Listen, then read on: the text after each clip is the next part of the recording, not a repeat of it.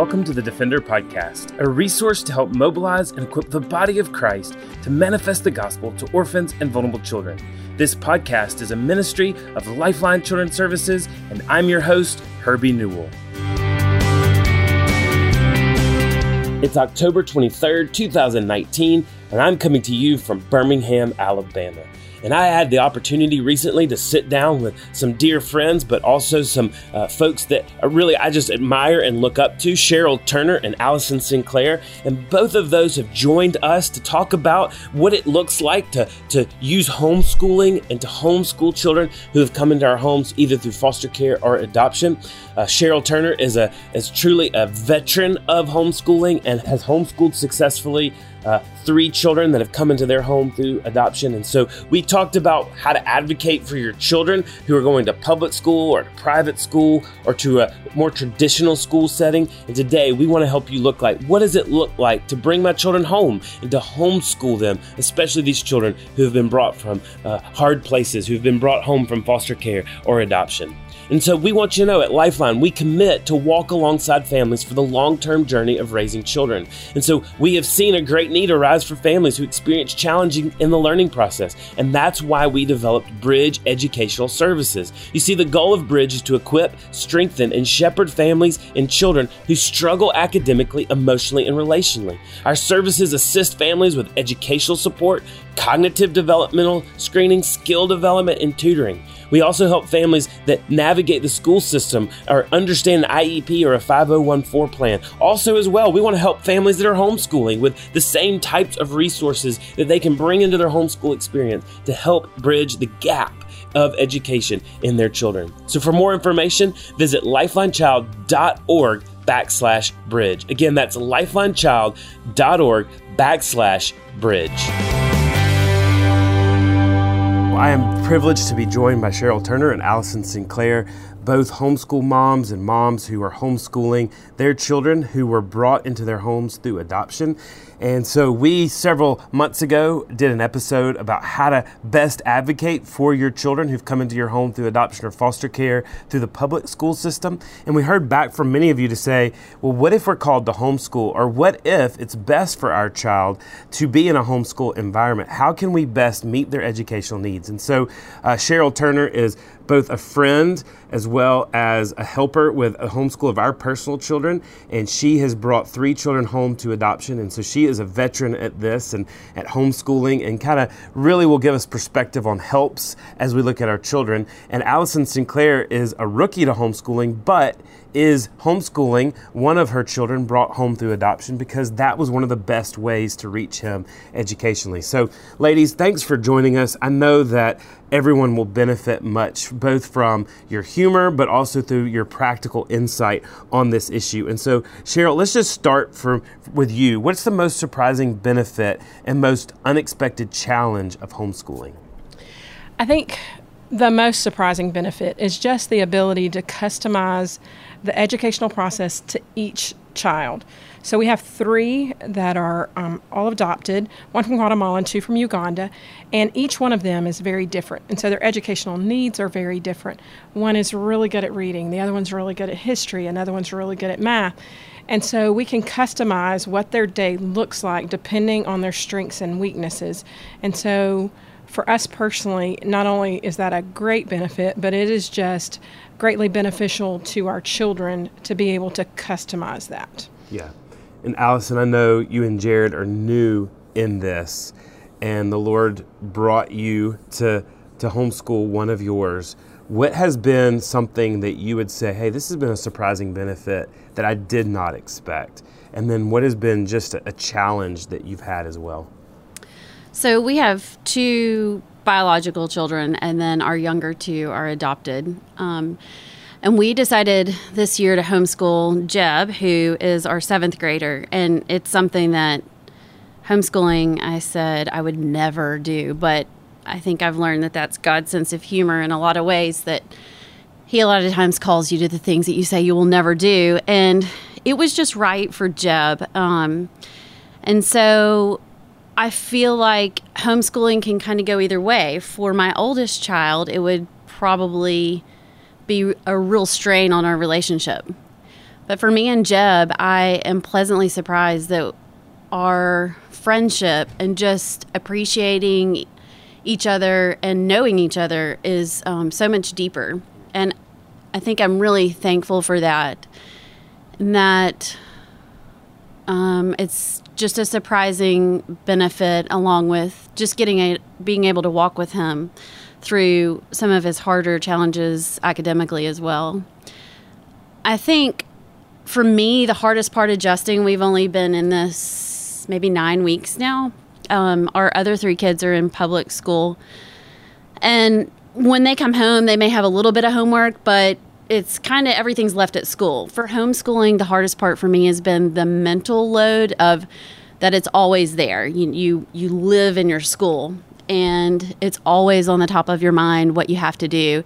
And it's been really hard to balance it, um, not putting too much pressure on Jeb to work around the clock and letting myself kind of take a break too. So I think that's been the hardest part. Yeah, and and I don't want to underscore either that Allison is like not just the president of the PTO, she's like the CEO of the PTO for her system. So, I mean, when she says this is a surprise, like this is a surprise right. that the Lord would lead in that direction. So, Sheryl, let's just go back to you for a second because what would you say? I mean, first, what were some of the what are some of the challenges of homeschooling? There are a lot of benefits, but but even as somebody may be thinking through and and and Allison said some great things. It's always in front of you, right? And that's the difference if you're thinking about taking kids out of a public or private school arena and homeschooling. But as someone who has homeschooled now uh, five kids, wh- what are some of the challenges as well?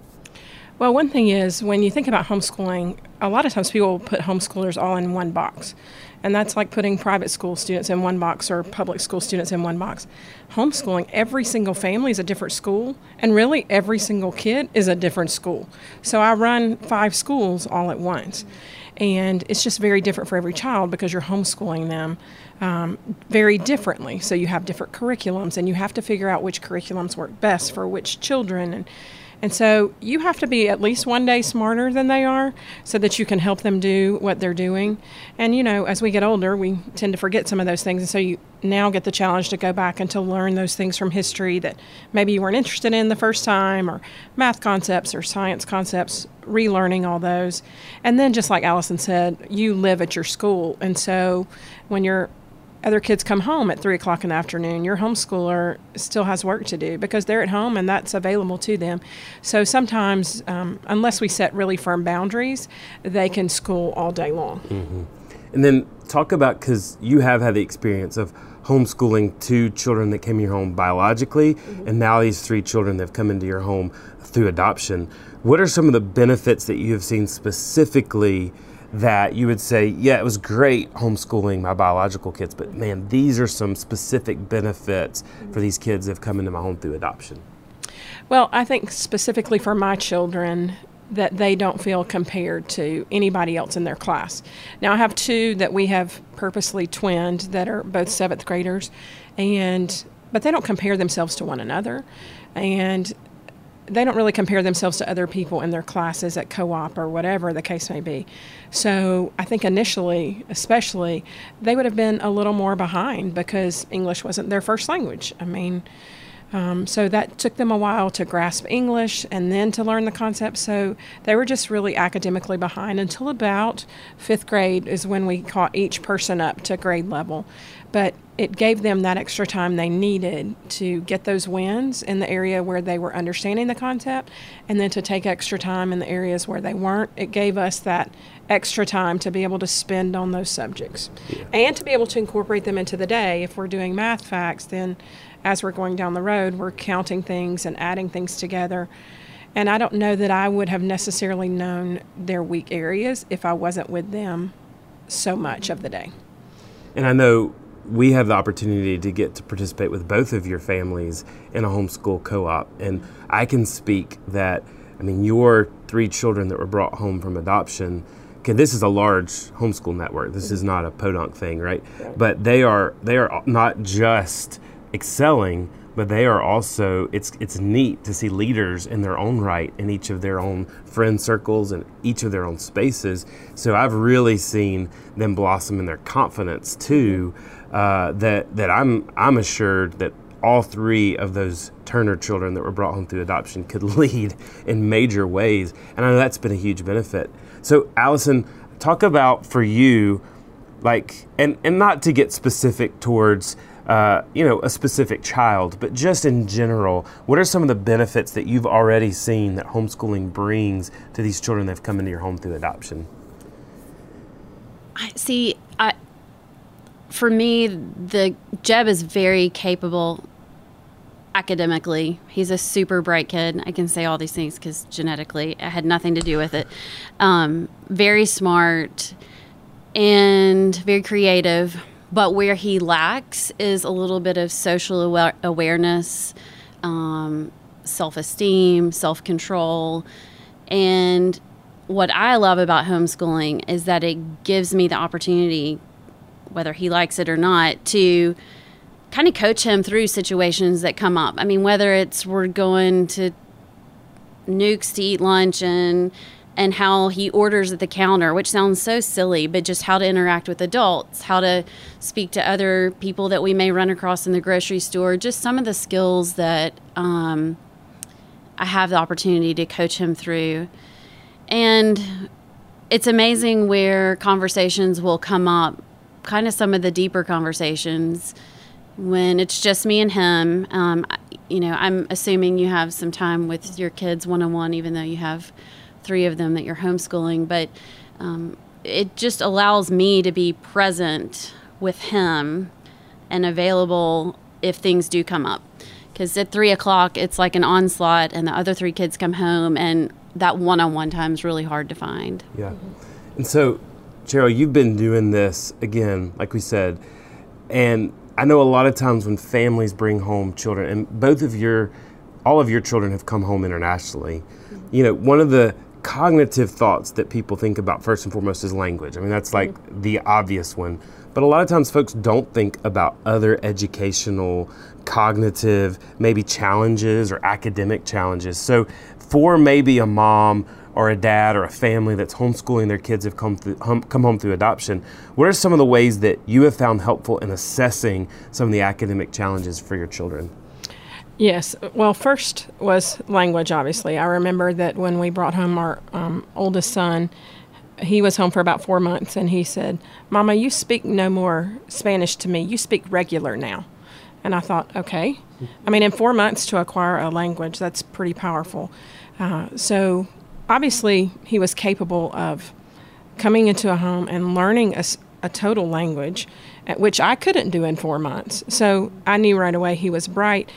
But as far as assessing, you know, early on when you're doing alphabet or numbers or, you know, simple phonics, I think you can pretty easily see on your own that okay, yes, they're getting it, or no, they're not. It's taking a lot of repetition. With one of ours, it took a lot of repetition for colors, just specifically one could, and we thought, is he colorblind? What is what's going on? And it just took a little longer for him to understand the difference between those. But at the same time, as we began to get into school, um, there's some free online assessments which you can, you know, Google online, obviously. But we discovered that one of ours was really struggling.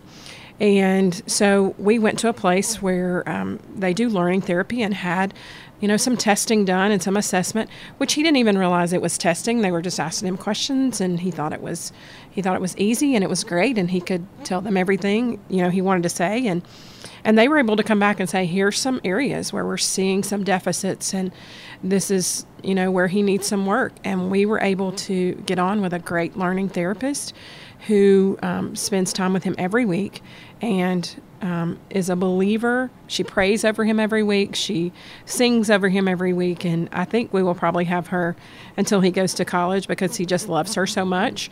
And he doesn't consider it to be educational. He has no clue. It is actually, we call it learning therapy, but he does not know. He thinks it's just fun that he gets to play games with her. And he has.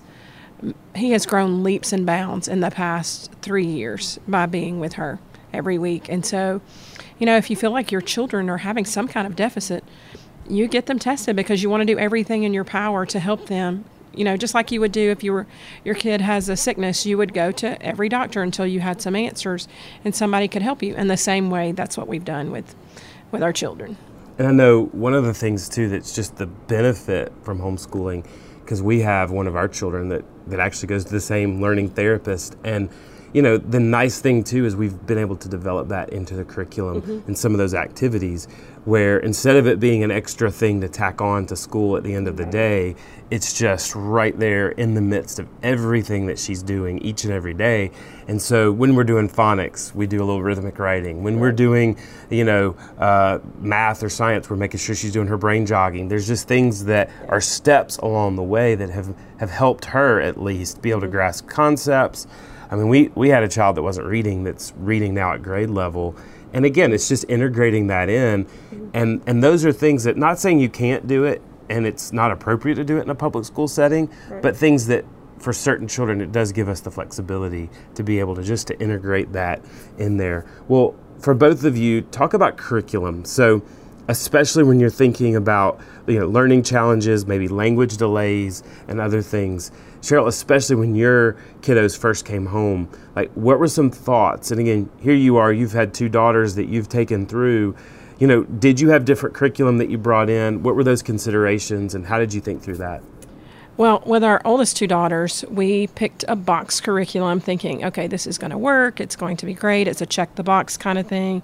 I'm not going to forget something or leave some gaps in the education because it's not on me. They've laid it out. And it worked perfectly for two girls who could sit in their desk with their little bows in their hair and do all their work and check the boxes when um, our jet came home, it was a different world. First of all, he was a boy, mm-hmm. and you don't just sit in the desk um, all day long, uh, nor do you check the boxes. You cut the boxes out and you throw them on the floor, and then you count them, and then you throw them out the window. And so that box curriculum no longer worked for us. And so I found myself just asking other parents of boys, first of all, and then other adoptive parents, my friends who are teachers. Here's the way he learns what's going to work best for him and finding people who were similar to him that had deficits in the same area or had um, strengths in certain areas, what's going to work best for them. And when I found those people and found what curriculum they used in various subjects, we started implementing that, and then we saw growth in those areas. But we really had to customize it for the things that he needed. And the benefit of curriculum, this is one of the benefits of homeschooling, is if my child is in seventh grade now, maybe they're on a ninth grade reading level and you're doing ninth grade reading and ninth grade history and literature, but you're doing sixth grade math. That's okay. You can cross all of the grade levels. And so we never really talked about whether you're in fourth grade math or you're in eighth grade math or whatever the case may be. They're all grade level now, but there was times we had to go back and fill in some of those gaps because it was a little more challenging in, in an area or whatever. And for one of our children, um, he did not want to hear math problems that had anything to do with the garden or flowers or grandmothers or buses or whatever. He everything had to be a football question. And so I just changed everything to football and all of a sudden he got math when everything became football related. But if it was the same numbers and a you know a mom is planting flowers in the garden, he could care less. And so we were able to integrate, you know, his love of football into our curriculum and just change every word problem to that. So it's a little more ability to customize that curriculum. Yeah, and I know that's been a huge thing for our family as well is you start to see that different ones of your children thrive in different things. Mm-hmm. You know, now we do sometimes have the comparison in our own home and you know, because we are in a co-op with Sheryl, she sees that where our oldest is a math whiz, mm-hmm uh, does math in his sleep, and just it just clicks. Uh, his younger sister, who wants to be just like him, struggles a lot more with the math and with the concepts, and so she wants to be on his, in his footsteps. But you know, she's not. But language, mm-hmm. arts, reading, reading comprehension, writing, whew, she's off the charts. So, Allison, talk through kind of because you've got a different perspective of coming out of a public school setting where curriculum is set, you know what's going to happen, and now you've got Jeb in your home and you've had to start bring curriculum in. Talk about that curriculum selection and really how you even found out those resources and where did you go? Well, I'll admit that I probably hindsight didn't do as much research as I should have. Um, we have a great homeschool co-op here and it seemed to be where you know you start asking a friend who knows a friend who has a friend that goes to homeschool and or a co-op and you're like okay sounds good. You know you trust the people and you trust where they are. So um, we just kind of made a decision based on reputation. Uh, looking back i'm now learning as opposed to maybe the thought that what most people thought or think homeschool looked like maybe 15, 20 years ago, it's changed so much. And there's so many different um, avenues to take.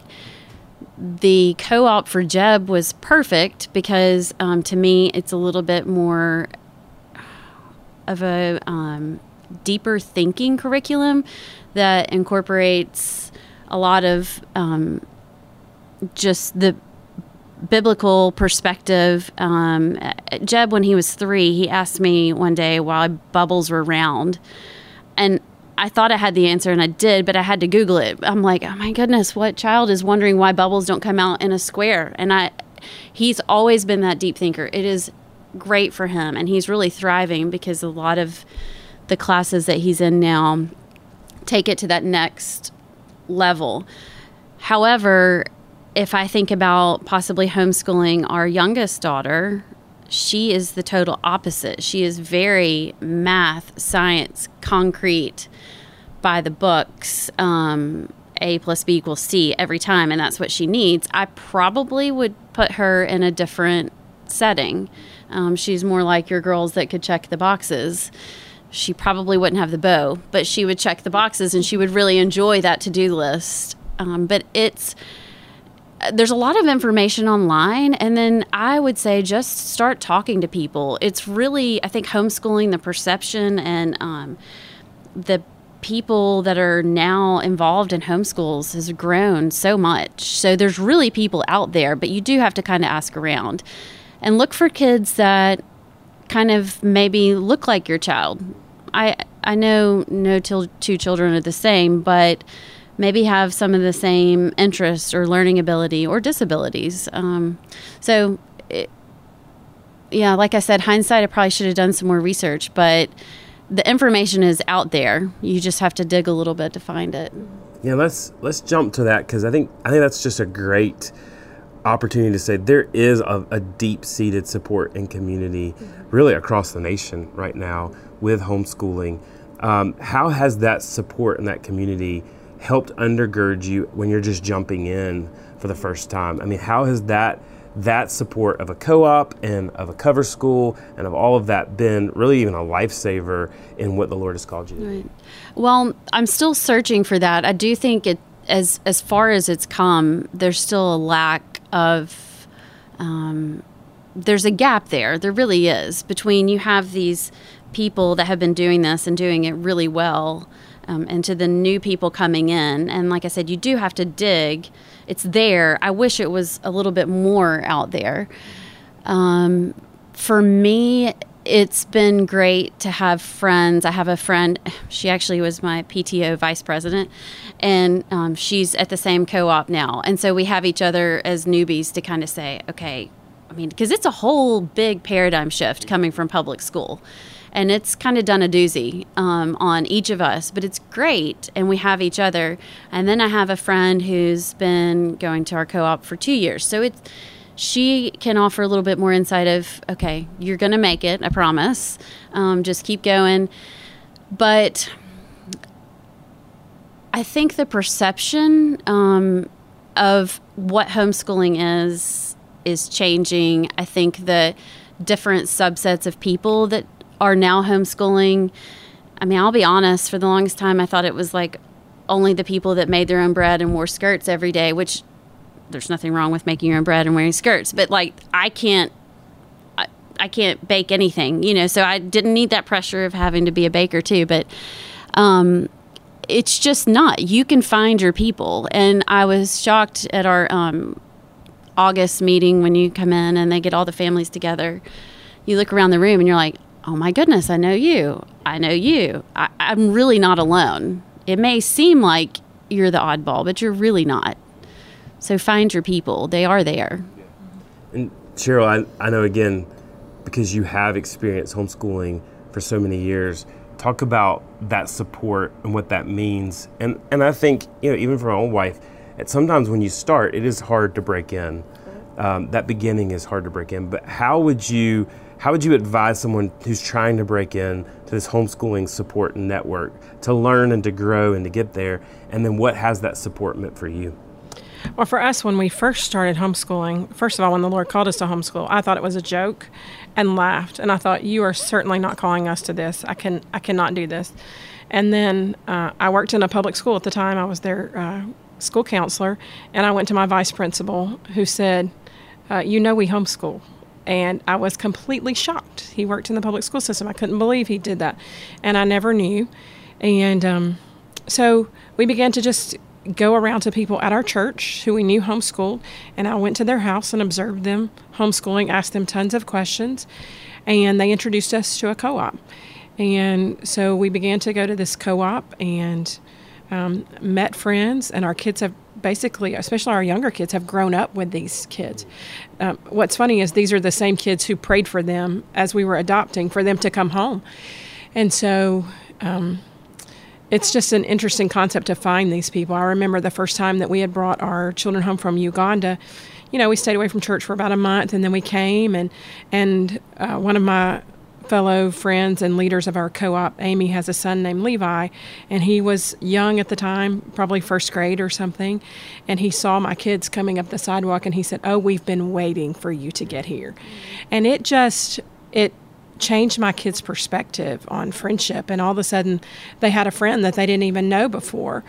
And so we found friends at co op, we found friends in the church. Um, you know, at our particular church, we have a large population of homeschoolers. And the funny thing is, a lot of them don't even know each other because they go to different cover schools. But we found community in our cover school uh, with kids who are in my, you know, kids' grades, and at co-op especially because they've been going for, you know, multiple years now, and they are growing up with these kids who've become their community. They do things as classes and Allison can tell you she has a very uh, social kid at co op who likes to organize socials, and um, I have one like that too. Um, but even my other two who are not as social, um, you know, they have other kids in their co op, you know, other kids in their classes who organize things and they go to those things and hang out with them. And But we also have a support group at our church. Uh, it's not affiliated with a cover school or a co op, but it's a lot of us as veteran homeschoolers and the younger homeschoolers learning from one another because we need that fresh perspective you know that allison brings. She brings a fresh perspective and fresh ideas and you know new questions that we all need to be learning and growing from and so we we just do that together. And then talk a little bit about seeking outside help. So uh, you've got this community and the community i can repeat is vital. Uh, i know that for my own wife very similar. I was actually the one because of how much I traveled that asked her to pray through homeschooling. And you know she says this publicly now so I don't mind saying it. She said no I'm not going to pray about that. And if you know my wife like she, that's just not her personality. She is uh, you know, especially if you ask her to pray something, she'll pray about anything. She might not agree to anything, but she'll pray about anything. And she told me she wasn't going to pray about it. So uh, for her, she wouldn't be able to make it if it weren't for the community. And well, just just as well, other folks sharing the stresses of, of what's going on. So you know you're not alone. Um, you know, there's so many days I walk in and she goes, I'm just a bad mom and a bad teacher. But realizing that those stresses and those, uh, those challenges are, are multiplied across the spectrum. But that is a nice thing about homeschool is finding that support um, and finding that outside help. So talk about just how to go find that outside help that you need to help your children with the challenges that they're dealing with. I think I'm still learning that. Um, I will say, kind of to finish a thought from the previous question, I have been pleasantly surprised at how quickly Jeb has made friends. And it is one of the benefits of having a co op, even though they only go to class one or two days a week. He has really formed some strong friendships and Miss Turner, his math teacher, can attest that he loves to talk to his new friends, um, and and even for him, he's found his support. he'll you know, text one of his friends and say, I need help with this, or hey, do you want to go to the jumpy place? And somebody will bring him Starbucks. And, and they're just, they've really bonded and have a close friendship already. So I'm happy that he's found his people as well as myself trying to find mine. There is a great um, Facebook group that, hey, I've got a question, you throw it out there. And there are some moms that have been doing this for a lot longer than nine weeks that are very helpful and very quick to chime in with uh, just email the teacher or no that's normal or hey here's this resource for this um, speech therapist or whatever you're looking for um, but right now i feel like the teachers have been amazing i will say that's one of the benefits of not doing just an online kind of but where you have contact and a person to talk to. The teachers have been a great help. And we've just all around been really thankful. It's been a nice surprise. Um, to be honest, I wasn't quite sure how this was all going to work out. Um, my husband, Jared, he gave me to October. He was like, after that, they're back at Oakmount.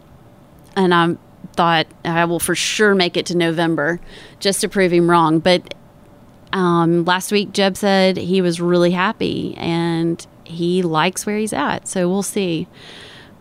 I think the community and the help is there, and you just have to be willing to ask for it and not feel like just because you're the newbie, you can't ask questions or, you know, you're going to be judged if you don't know this or that. And Sheryl, talk specifically because I know you you mentioned one of your children and like my daughter is in learning therapy. How would someone who goes, okay, I know I need help. I know I, I know that the curriculum I have is not going to get us through this. You know, I know not just being at home is going to get us through this. How, but you know, you said Google search. What are some what are some active ways that a mom and a dad could find that outside help for their child? Well, one thing that we did was we just began to ask their teachers, their Sunday school teachers, uh, their teachers on Wednesday night, um, other parents that they were around, like they would go to their house or whatever, um, their co op teachers.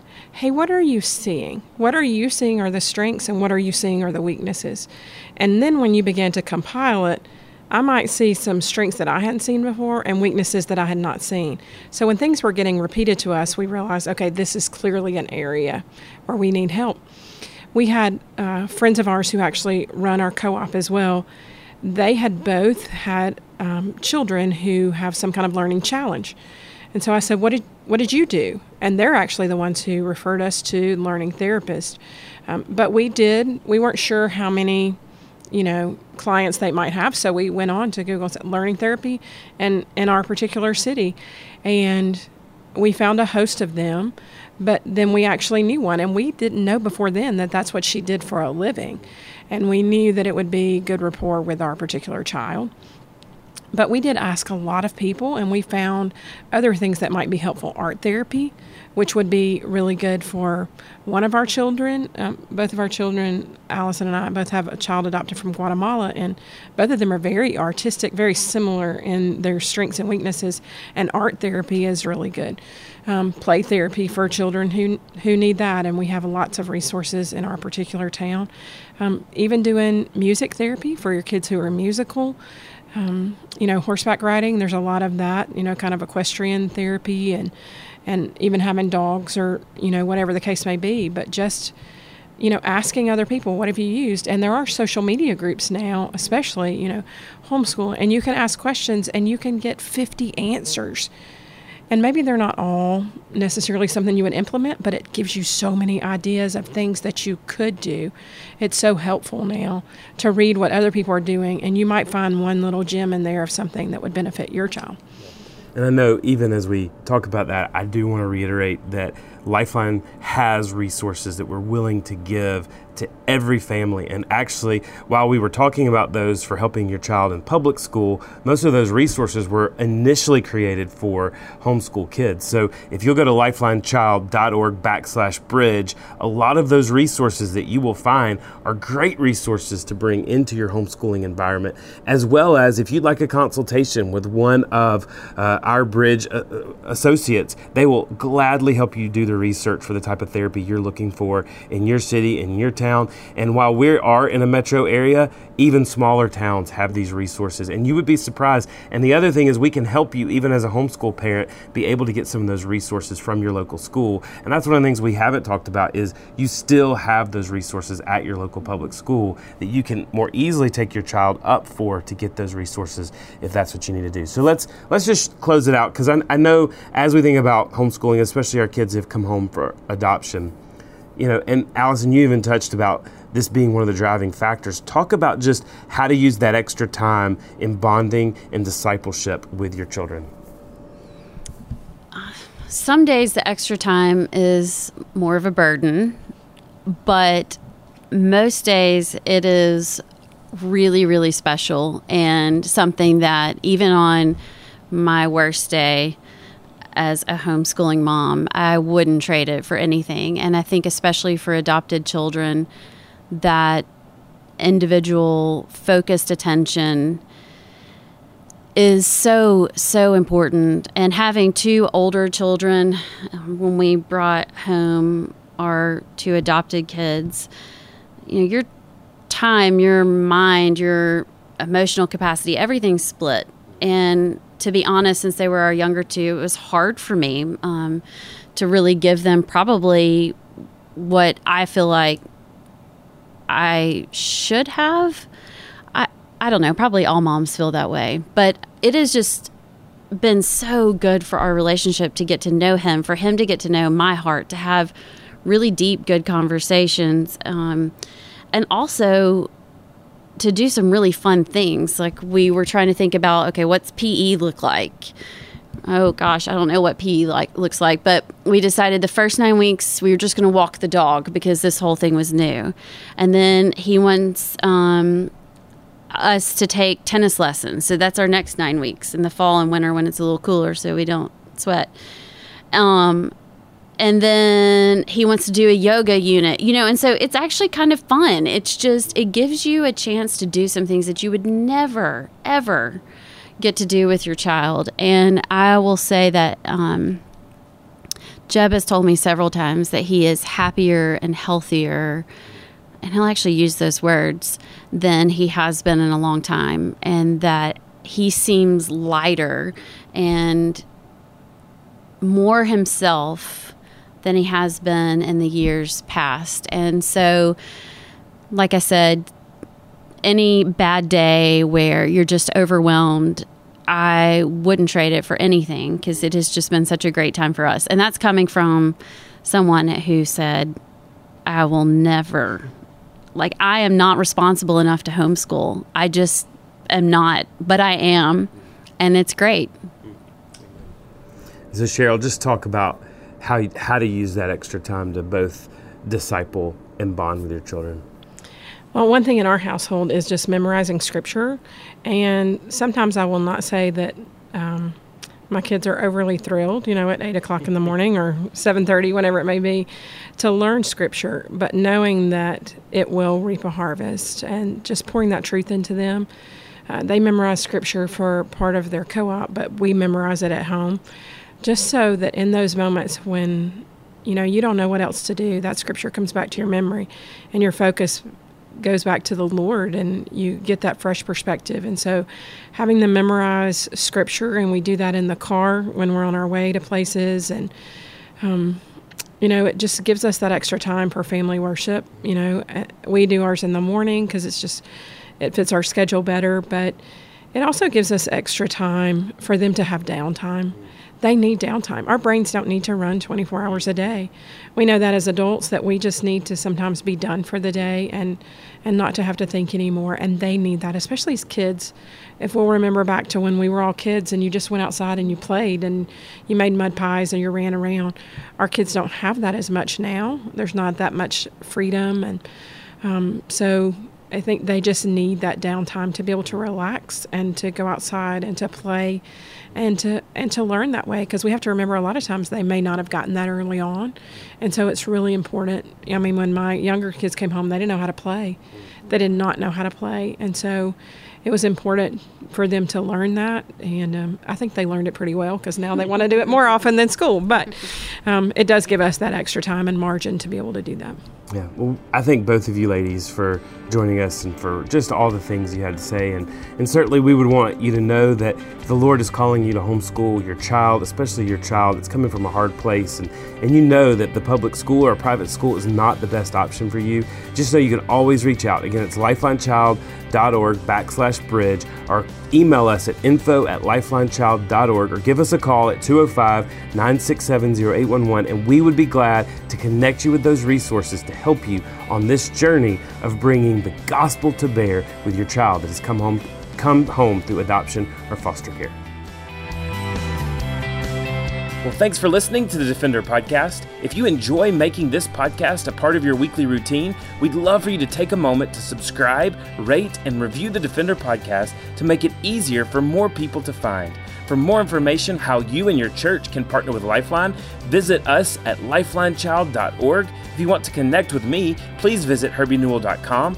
Follow us at Lifeline on Facebook, Instagram, or Twitter by searching for Lifeline Child. You can email us directly at info at lifelinechild.org. Beloved, will you allow God to use the gospel through you to impact the life of a child? Please contact us because we are here to defend the fatherless. We'll see you again next week for the Defender Podcast.